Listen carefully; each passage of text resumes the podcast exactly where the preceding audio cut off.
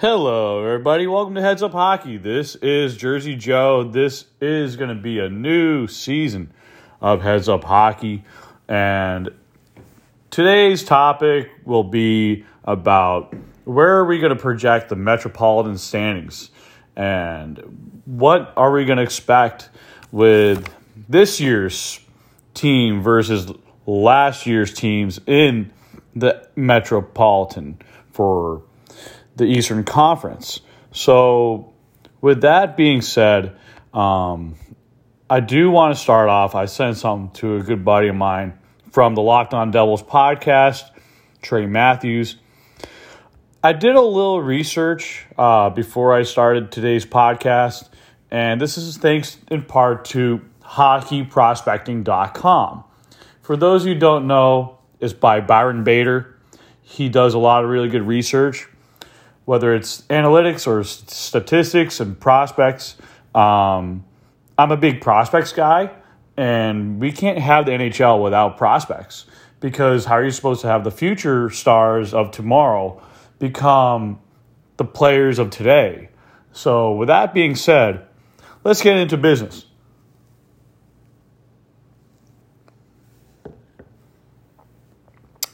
So, I brought this up to my buddy Trey Matthews. I said, take note into this from hockey prospecting. The Pens are 30th overall and looking to produce five NHLers. No star players expected. Um, then I also mentioned, you know, the cap problems and the lack of depth in their farm team with the Penguins just getting older in the core. Yes, the core is still there, but how long is that core going to last? Um, that's a big question I have for the management team in Pittsburgh. Is that how will they be able to hold on long enough for an 82 game season? And if they are able to sustain last year's success, will they be able to get out of the first round? That's my biggest question. Um, then you move on to the Washington Capitals. I know the Capitals won a Stanley Cup a few years ago uh, with Alex Ovechkin around, but there's no more Nicklas Backstrom. So, with that being said, the Capitals are 28th overall on Hockey Prospecting's uh, overall prospect pool, and they're expected to produce zero star players, about seven NHL players to be produced. Now, with that being said, the Caps are like a few years away of having their playoff window closed, maybe a little sooner. Um, with that being said, I do think over time things will shift. Um, where do I put this? The Rangers are likely going to be a top three team. They're 22nd overall in the system. Guys like Zach Jones or Nils Lundkvist will likely be their star players um, coming up or any of that matter. Uh, if you look at that, that's like one or two star players that the Rangers could have, and expected NHLers is about eight in the Rangers farm system. Now, with that being said, the Rangers could move a few players by the deadline to try and ensure that they have another goaltender other than Halak and Sh- and net but Shesterkin is going to be the number one goaltender for them. So, with that being said, I don't think the Rangers have a problem, you know, competing for a top three, top four spot in the Metropolitan. Um, now we move down to the Long Island. It's the New York Islanders, Lou Lamoriello. Uh, the prospect pool is very, very, very thin to none. And it's 31st overall. And only six stars being probable, but hold on a sec, that can't be right. Let me double check that. Only under one, technically. But there's expected NHLers of uh, six. So that being said, the Islanders will likely have to make a lot of external moves. Uh, they do have Alexander Romanov that they traded for for a defenseman. So a lot of their decor is getting older, but they're still in the middle of their prime. But it's important that Lula Lamoriello doesn't waste their prime years. Uh, Carolina is 12th overall with um, one to two expected star players and near 13 players to grow in their farm system. So, with that being said, I see Carolina being one of the top three teams in the Metropolitan, likely going to move past the second round in the NHL's uh, Eastern Conference. I can see that being a thing uh, this year for a lot of hockey fans. And moving on to the Philadelphia Flyers, yes, they do have the 10th overall uh, ranking with the prospect pool by Hockey Prospecting. However, they're looking to produce one to two stars, and that could help them out and maybe move a few bad contracts. But at the same time, they're looking to produce about 10 NHL players this season.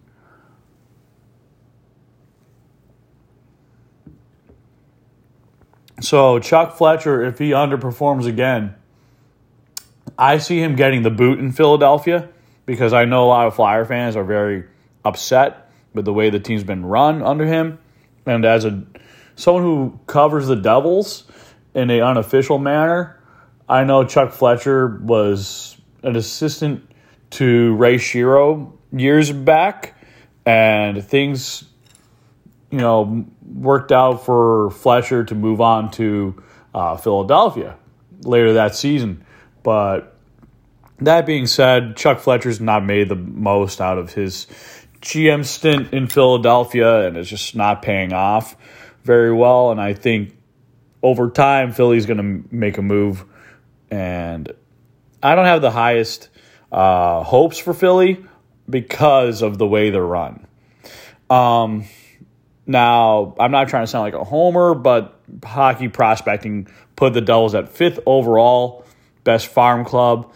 Uh, they're expected to produce two to three star players uh, to come out of their farm system to be made into over eight NHL players to be grown in the farm system, which they have very good uh, production thanks to their staff in Utica now. Um, Sergey Brylin did get uh, a job recently, and he is someone who's going to not only work with players individually before the games, but he's also going to work on the penalty kill. He's going to also help be the eye in the sky. And Chris Taylor will be the guy who moves on from the eye in the sky job to on the bench with the Devils. So the Devils have a lot of experience on their staff, especially now that Andrew Brunette is the power play coach, but looking to be the successor to Lindy Ruff and is a fan of Lindy Ruff's and looked up to him. And you can look at it this way that if anything goes wrong with Lindy Ruff in his final year of his contract, I don't see Lindy Ruff being fired per se, but I see him being more transitioned to a different role in the Devils front office where he could be a scout, he could be a development skills coach guy, someone who's very well respected in the NHL and someone that the Devils players like Jack Hughes and Jesper Bratt really like. So I don't see the term mutually parting ways. I see the term mutually uh, moving to the next step up. Because I remember when in the Utica, it was before Utica came, but Mark Dennehy was the Binghamton Senators, I mean, the Binghamton Devils coach, rather. And when he had his last season with Binghamton, he then became a pro amateur scout. So this was a different transition. So I see Fitzgerald transitioning other people around.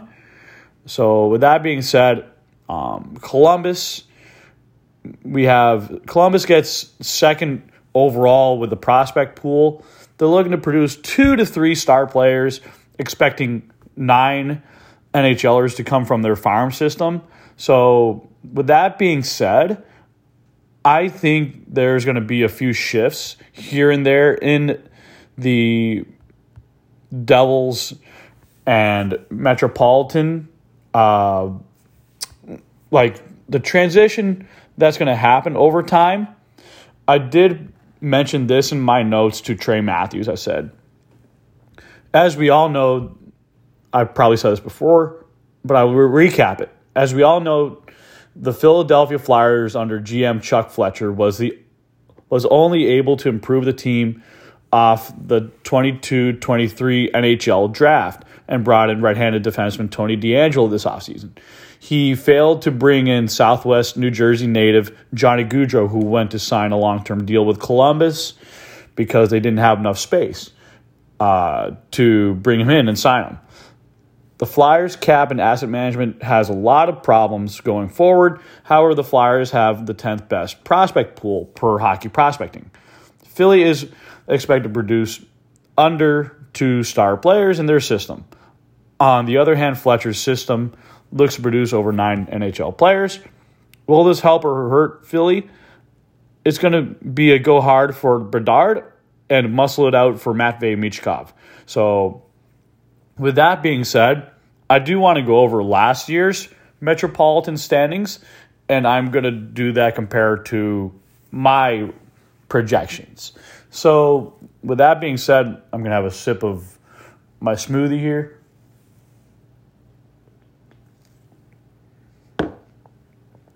So, last year, the Hurricanes got 116. This year, I, pro- I project 110. I expect the Metropolitan to tighten up. And last year, the Rangers had 110.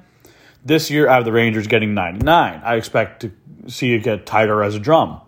And the Penguins had 103. I think the Penguins are going to fall off because of age and the way that their pool of prospects in their farm system is set up, not as good as it used to be and it's going to be a lot harder to make uh, a hockey trade.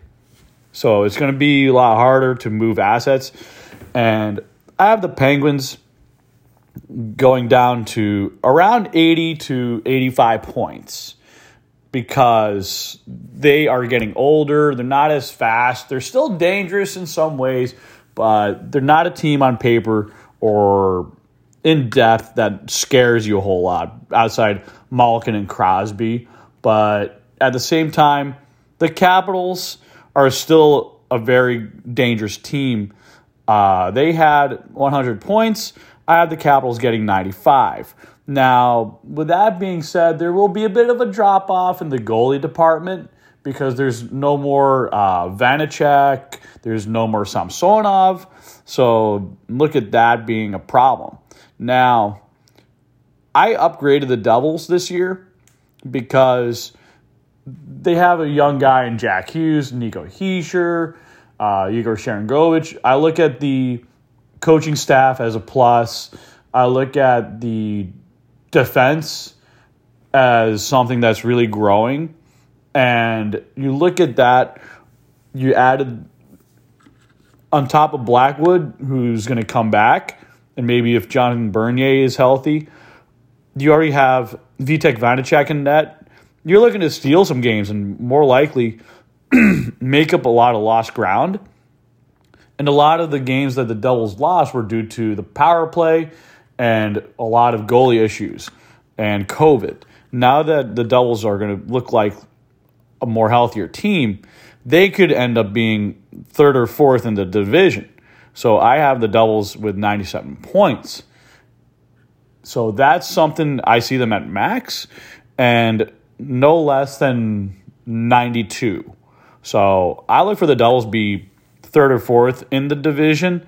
In this case, I have them at 97. I have the Capital as 95. So there's a bit of a drop off.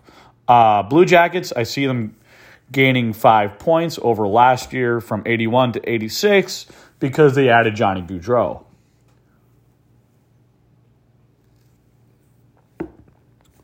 But you got to see if the Blue Jackets fill some holes at center. That's the only problem um, I have with the Jackets. Uh, the Penguins, like I said, I see them dropping by 23 points. because the like I said, prospect pool, you got aging stars, you got you know a lot of guys who are just may not be able to perform to their their peak level. So what does that mean? Underperformance and then eventually you're going to have to move on from the old guard. Now, with that being said, the Islanders they were able to get 84 points last year.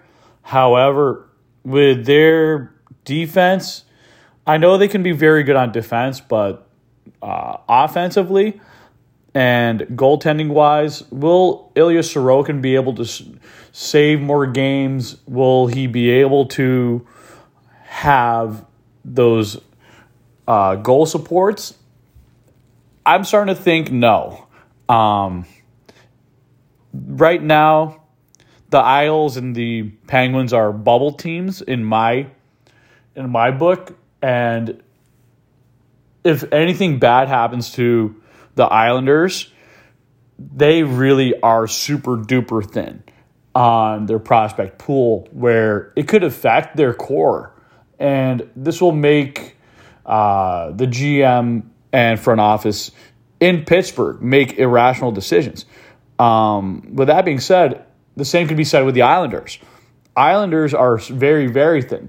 Their prospect pool is very, very young, but they're nowhere near ready. So, with that being said, it's going to be a very deep season. I see teams like the Penguins, the Isles, and eventually the Flyers tank for Bedard, or as a colleague of mine says having it go hard for Bedard, or I say people going to muscle it out for Michkov. So, with that being said, I'm not trying to sound like a homer, but I still see the Hurricanes, Rangers, Capitals uh, being the the three originals. Uh, but I see the Devils being that fourth team, and this year um, getting a wild card. And yes, that is my dog, Charlie. She is speaking out loud. Listen to the podcast. So, with that being said, being in at 17 minutes and 39 seconds, you know, there's a lot of fluctuation in this metropolitan uh, division. There's been a lot of interesting things happening this off season, and it's not going to be as runaway as it used to be. Like the first couple teams would just be beating down on the first couple four teams. And you look at American Thanksgiving, you're going to see the the separation of contenders versus pretenders. And that's going to be a good bellwether and one of the things I will say is the the Rangers have a very good team, and the Carolina Hurricanes are only going to get better. Columbus can, you know, exceed my expectations if they improve at the center depth. And yes, they've been drafting super well. Why? Because of Jarmo Kekalainen has been able to retain a lot of his prospects, Look at Kent Johnson. He's played so well for Hockey Canada, helping them and Connor Bedard winning a gold medal. And that's just a piece of their product where you look at the way that they're built.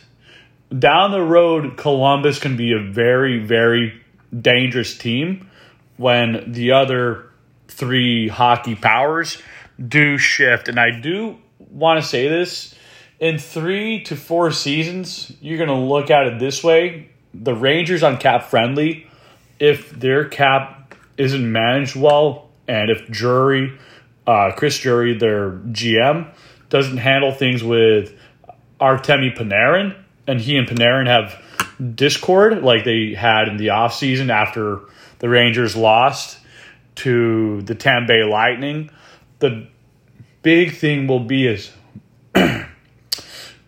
will Panarin want out? I know he loves New York and he wants to be a Ranger, but will he want to stay long enough? Or will Chris Drury be relieved of his job? But at this point, I see Chris Drury staying longer than Panarin. Why? Because Panarin's getting older in his career. He's still a great sniper, don't mind me saying that as a Devils fan, but you look at it on the business side that the Rangers are built a certain way and they might be able to flip him for younger stud players and a prospect that could help open up their window a little bit longer to help out the blue shirts on Broadway.